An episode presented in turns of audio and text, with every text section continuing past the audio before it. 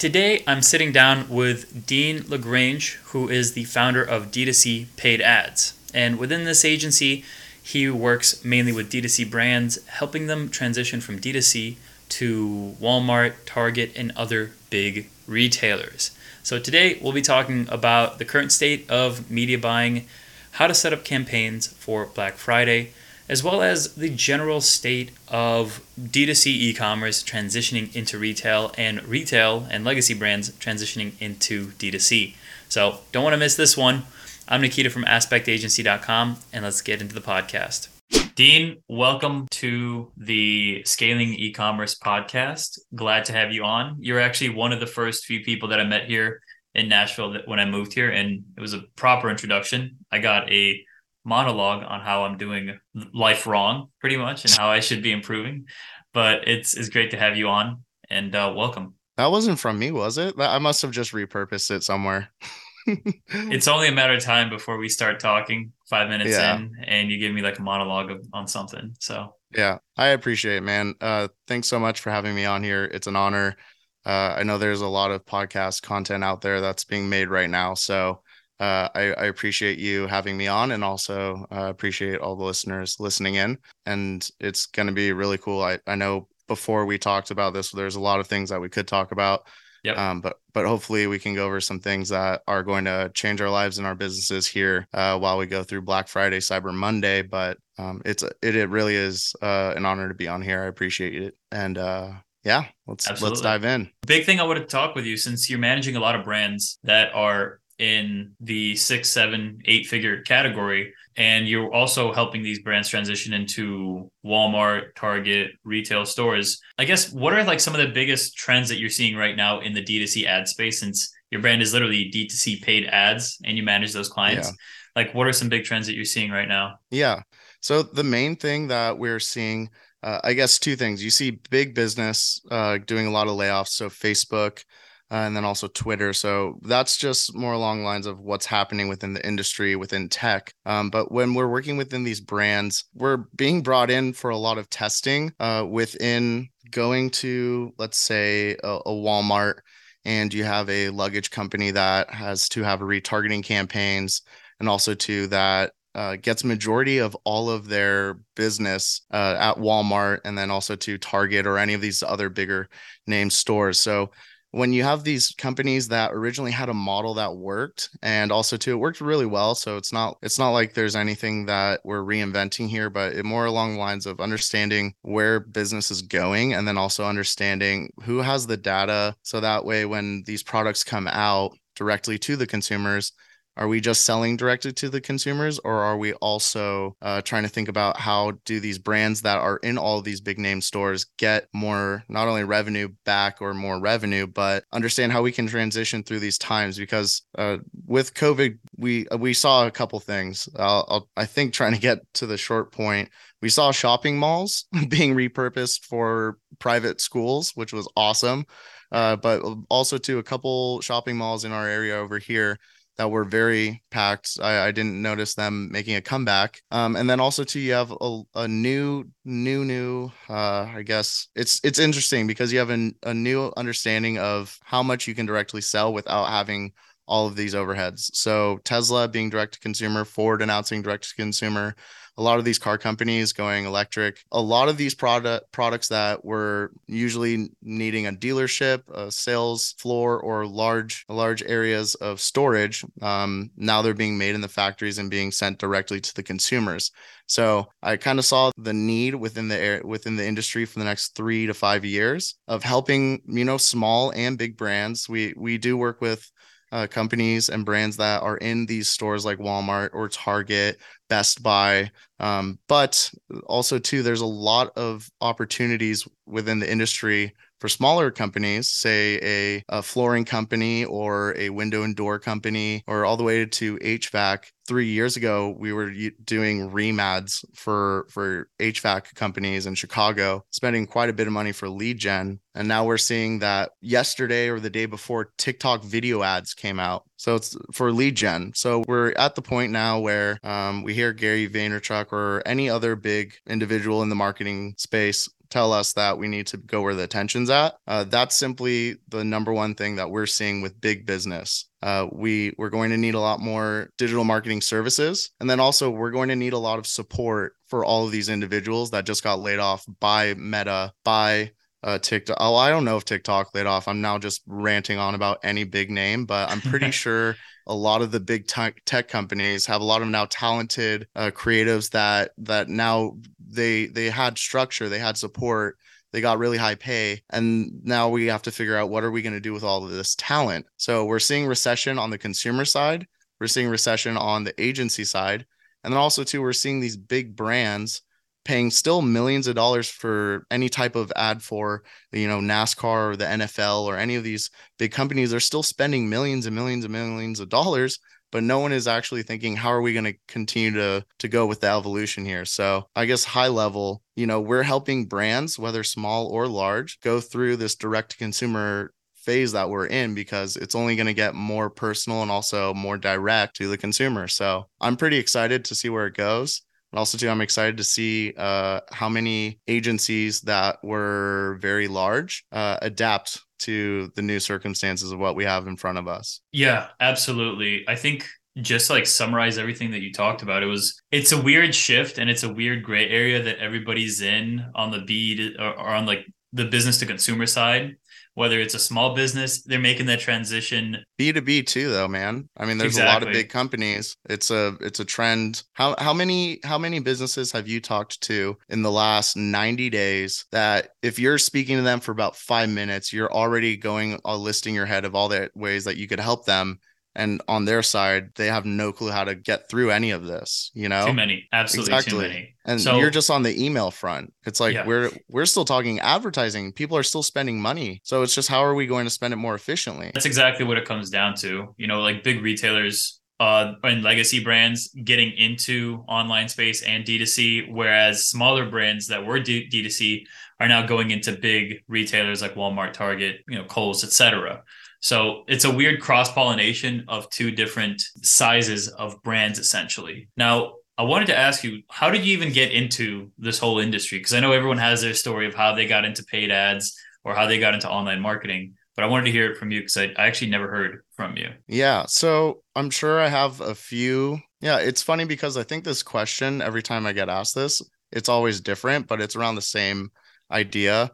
I really, really wanted to have a life that when I wake up, I felt that I was moving the needle and helping others within any avenue of what I'm doing. And when I thought about marketing, and I always liked to do marketing, I always was able to then sell as well. So I saw that I had a gift for that. And I saw that there was an opportunity when my father needed um, some marketing help uh, he was always really good at helping uh, get in front of the right decision makers. Uh, he was really good at selling windows and doors, and also too, uh, he had a company that was for kitchen remodels. But I learned from him that if you can get the attention and make an impact in a way where that individual is going to think about the experience that they had after they engage you with you or after every time they think about you they always have a good feeling of something where it's going to be weighing on them to they say i need to i need to work with this individual. I think that's really where i learned advertising you can do that and also people don't know how to do it. Not only do they not know how to do it they'll pay you for it. And then the brands that had money i didn't understand the concept of proper business within advertising. So i had to make sure that i was around individuals that did not necessarily know the answers, but know the right people that made the right answers. And marketing is so general. It was it's kind of funny. My college, one of my professors told me that I didn't have a gift for marketing and I should try going a different direction.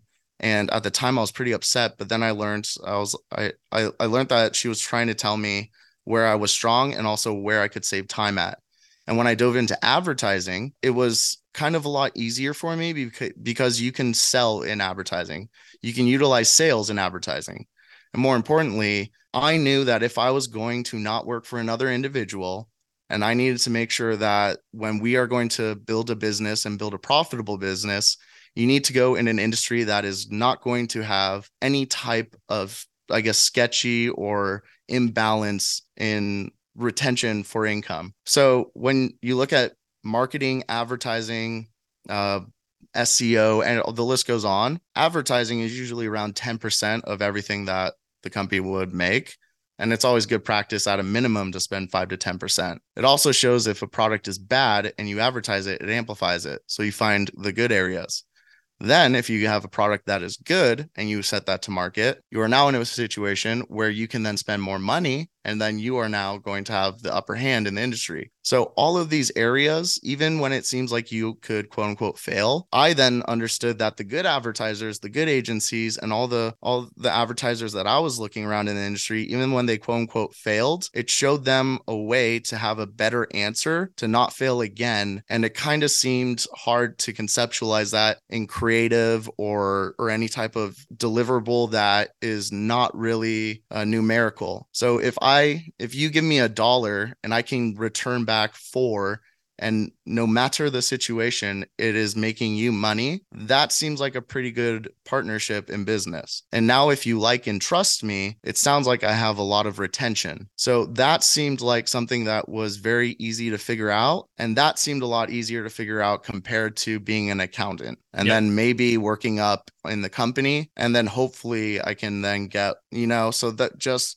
um my brain didn't sound didn't it didn't sound like that was a fun path for me and you can replace accountant with anything but the idea of doing that and then when it came to life and i actually was able to run an ad and i got sales into the pipeline and I saw it happening right away, that's when I instantly knew attention you can have for sales or attention on media you can have for new opportunities to then utilize for something else. And once I learned that, it was game over. Yeah.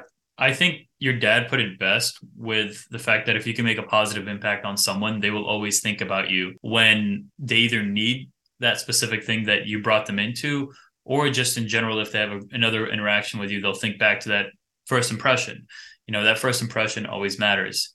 And it's funny that you brought that up because actually, yesterday I got off a sales call with a prospect that we did great work for, but they wanted to see if they can try it again with a different agency. No biggie. I get it. Like we we we worked our asses off on the client, but if they wanted to try yeah. something else, it's all them. But what ended up happening happening was they boomeranged back to us and they ended up like, hey, look, we were wrong. We wanted to continue our services with you. So it's like, okay, cool. I guess we do know what we're doing. And I guess that, you know, you can't really get something better somewhere else or at least for that specific price. So it's funny how that works in in life in general, but also in the case scenario that you mentioned, if I can give you a dollar and you can give you can bring me back four, I'm always about that game. You know, it's a lot harder with these other services like for example, like with branding or with design or with social media, like it's not a direct return. I'm a very direct return kind of person and that's why I chose the path I'm on. Um, and I used to do advertising. I used to do Facebook ads and Google ads, but to me, it seemed like retention on the literal sense with um, with clients as well as retention for their customers was a way better choice. And it's also interesting too the progression of how advertising has come about.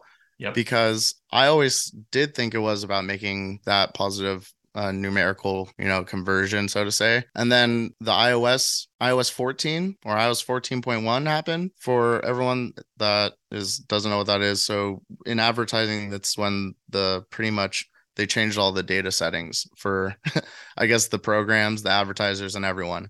Uh, so at that point, it's a tech battle to see if Google and then if Facebook or Meta, you know, are going to give up the security of all the information of their consumers. So if you're an advertiser, it's pretty it's pretty hard to keep a client if they're paying you a retainer plus percentage of all sales. And then every time you meet with them you have no clue how their sales are up. And then you don't it doesn't look good. And even if you are doing a really good job they ask well how do we know for sure it's from you? So getting over that data hurdle and reporting is really hard. And that's really where we also saw in the evolution of of what's going on right now with agencies a lot of communication barriers and a lot of uh, lack of knowledge of big big big decision makers not knowing how to communicate to their clients. You know we see it time and time again. Um you know you can grow a really big company, but harder to maintain than it is to get. So yeah, it's it's pretty interesting though. I'm happy though with how the industry has gone about with partnerships though. You know, I, I'm seeing a lot of I'm seeing a lot of other people, you know, teaming up together, being open about their pricing. Uh, it's also cut off all the bullshit with people uh let's just say overcharging and then using opportunity to benefit them when they know it's you can't be a good advertiser or media buyer if you don't understand how to build the business too you know? So there's a lot of people that were claiming how to help businesses and then a lot of clients were not able to retain business you know? So something yeah. that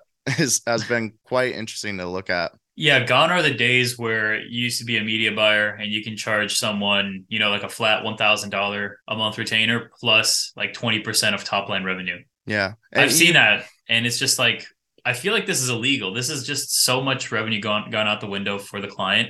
And yeah, cool.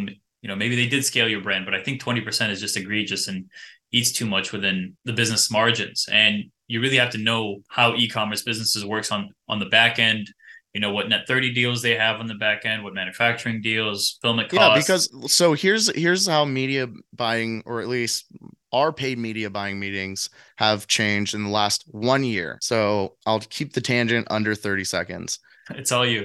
Before we used to show up, give an ROI, and then we'd have a talk about how it was great, and then X, Y, and Z. Now, I guess when we're we're talking, if you don't understand how to negotiate with uh, any email platform, any of these Shopify apps, if you don't know how to read a profit and loss statement, if you don't understand the cost per acquisition, if you don't understand your lifetime value, all of these things that you must know, and then let alone if you know them, that's how that's required. So once you do the requirement, then it says how come these these other agencies or brands aren't giving out the 20% well it's pretty obvious. No one actually knows how to then negotiate make better business because then it's they were just a facebook button pusher. So that this opportunity of where where we're sitting at within the industry if we can come in and i can say yes i can run your ads that's fine. Second to that can i please see your subscription payments? Third do you have a profit and loss statement? Fourth oh you don't? Do we have documentation of any of this okay, well, would you like me to organize all that? And then also, can we audit what we did in the past? Oh, you haven't done that before? Great.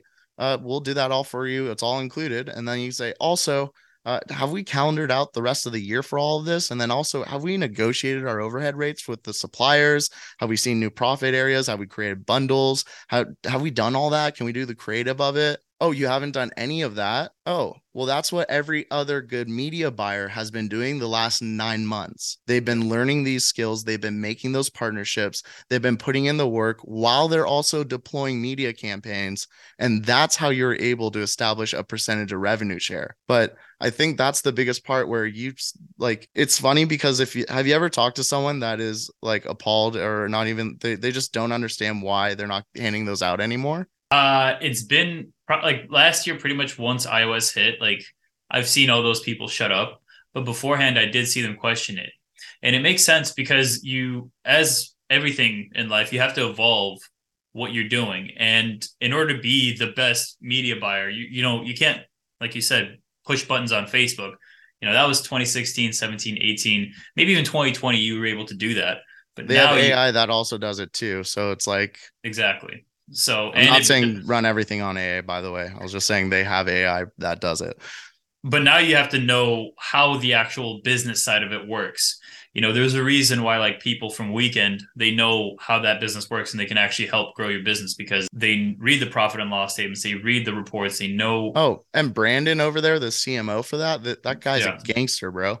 He's he helped me out uh all of probably like 6 months straight last year uh, just sending me over free free uh like a value. He's like hey I, I i recorded this whole entire campaign. Uh here's the link to the back end kajabi. Like ch- check it out bro. They're they're amazing over there. And then tommy obviously uh tommy's amazing too. So I'm, yeah. I'm a big fan of weekend. Yeah so they were able to you know take the entire business as a whole and grow it versus saying like oh i can set up your campaigns and you know maybe we'll see revenue. Oh you don't have triple whale installed. I guess it's a hit or miss you know we don't really know for sure. So yeah. it's it's changed. ios was a good thing and a bad thing. It was a good thing because it reflected who the actual good media buyers were and the good agencies were. Yeah. and it was a bad thing because now those bad agencies can't really scave off or like pretend they were getting results or just button mash facebook and you know quote unquote get results even though the facebook algorithm was just backpacking the results the entire way. Yeah. I think that's another area where it's been interesting too. uh, with those partnerships, you can then see how are these other partners going about business and how can I make sure that I'm holding a high level of integrity in the work that I do. You know, we hang out with three or four high performers in one morning, and then on the drive home, you're questioning everything that you're doing in life. You're like, what am I doing? How are these guys creating these things? How are we building such big organizations? How are they making such big impact? And then you start questioning, you're like, am I even doing any of this right? uh, the answer to that is no all the time. No, no one's No, doing it all right. All the time. Yeah. Um, you can get it close to right, but at the same time, I feel like even the big agencies don't even know what they're doing. Not in like an insulting way, but like in a they're trying their best and they're only working with as much as they know, and they don't know what they don't know. Yeah, and but that's why we have all of our Slack channel connections. You know, Yep. um, I have, I have a partner section within my Slack channel that goes over all the top heavy hitters, so to say, within digital marketing. And I always make sure I bounce off ideas like, "Hey, this is what I got for this. This is how I structured this." Just last week, I had someone uh, that is in not only ran agencies and also spent hundreds of millions in uh, advertising. He also is now doing a lot of brokerage for for the ecom space and agency realm. And you know, it, it you have to be able to sit in a room with an individual that has been where you've been and knows the answers and have them tell you, hey, you signed these agreements and that's not going to pay off well in the long term because you know they're already at that extra level. They've already unlocked that other level and they already know how it plays out, you know? So it's like, yes, we don't know what we're doing, but also, too, like I have a partnership agreement that I need to figure out next month. I'll just call up one of my friends or four of my friends that have bigger agencies that have really good partnerships. And I'll say, how do you guys go about partnerships? And then I didn't know. And then I know all of a sudden. So it's really good to be able to to have that network and also to be able to know that even if you don't have that network there's quite a lot of communities out there that are openly giving free discord channels you know we got agency therapy uh, josh with hydra uh, Yep. Shaq over there at geek out that was an amazing event you know ashton Hemonex, and then also eddie for media agency founders powerhouse brands and and every single other great person that's in our circle I Yeah. meant to include and I did include everyone. So, you know, but yeah, it's pretty interesting and it, it's a great time to take more action. Yeah, it's a very good reminder every time I see those kinds of people or like visit those events or uh, even see you or see Nick or see anyone else in like the local community. It's like, damn, I am not doing enough, and these people are smarter than me. So I'm not doing that to brown nose you, but at the same time, it's just like it's Yeah, always well- like eye opening. You know, it's yeah. like and I and could be doing good, more. but it, but it would be, it, it's also too like that respect knowing it's like, well, also I can't do the email on your end, the, the things that you guys build, but, but that's why I like keeping individuals around that are always going to challenge you. And then also question you on like, Hey, I saw you were doing X, Y, and Z, you know, this little aligns up this way. want to help you in your journey, you know? So I just think it's awesome. The community that's over here in Nashville. I mean, I'm from San Diego and I came straight to Nashville because there's the best agencies. And then two, there's the best financial backers for marketing here. And even that, it's just a pla- great place to live, you know? Yeah, absolutely. So I guess to close this out, I like to ask everyone this question, and that is what are like three high leverage actions a D2C brand can take into place when they're media buying? Number one, don't make it as complicated as you are. I see a lot of media buyers, and I'm not going to get in the whole debate of how to set up campaign structures, all that. We've seen all of it, but don't overcomplicate it.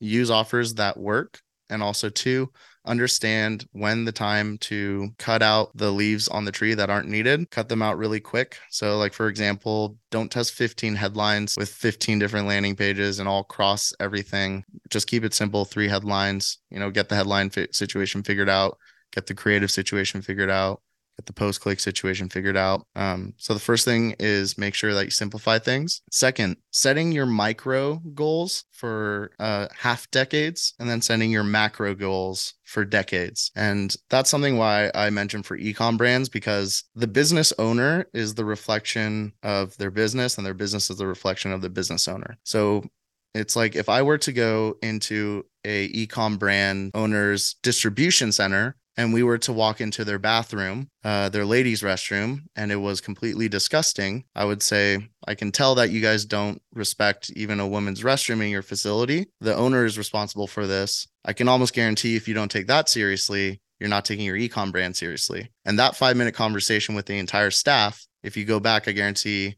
Uh, I heard this on a podcast. This was this happened with an individual. So taking it more seriously. That's simple as that. Third, making partnerships. You know, these partners, the partners around you, and the partners that you could and will work with, they're all around you and they're all here to help. So making things simple, taking things more seriously, and also to your partners. Those three things right there, I think, are the highest leverage actions that you can use. And also, to I did a two for one. That's just for agencies as well, you know. Yeah. But there's a lot of ecom brands out here that have cut agencies and now are managing these things uh, and they're needing to then now do all of the work as well. So i've seen it all and you know i'm, I'm also learning a lot too. And finally one thing for yourself I, I am very interested to to hear do you think that there's an opportunity for a low ticket offer for these ecom brands that are making revenue they're making thousands of dollars a month and they just need you know, like if you were to go get an a la carte pizza, I'm a big fan of a la carte right now. Do you think there's an opportunity for a la carte? And do you think we should probably talk about bringing this to market? I'd say there's definitely like a big opportunity is the audits. So auditing the account itself. We've actually brought in a few low ticket offers on that and for a few clients recently. Uh, audits done with you service. So consulting, setting up flowcharts, setting up templates, but they do all the copy, they do all the content. Um, and three, doing like just setting up flows for one base price. So like it may not be low ticket, or maybe do like a flow per price. Like if we do your welcome flow, it'll be like five emails, it'll be this much, or if it's yeah, the abandoned cart flow, it'll be this much. So there are opportunities there that we're trying to figure out on the internal side. But yeah, it's definitely uh it's definitely doable. Yeah, because I'm trying to find ways right now how I can help companies with smaller uh, sections of their advertising. Yeah. So if they have a new product launch, come in and just do the testing for that.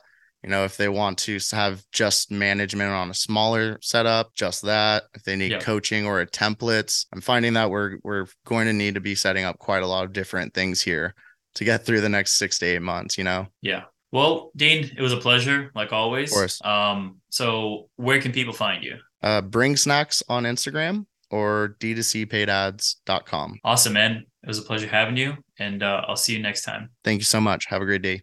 Thanks again for joining us on the Scaling E-commerce podcast. If you enjoyed it or learned something new, remember to like, subscribe, and leave a review. It really helps out with the algorithm. If you want email marketing tips delivered straight to your inbox on a weekly basis from yours truly, then check out the link below or in the show notes to subscribe and join my newsletter. If you're a D2C brand with at least 10,000 email subscribers and interested in starting a conversation to work together, then go to aspektagency.com and we'd love to chat with you. And if you want to stay up to date with anything email and SMS, just follow me on Twitter at Nikita Vakrushev or check the show notes for the link. With that said, I'm Nikita, and I'll see you in the next one.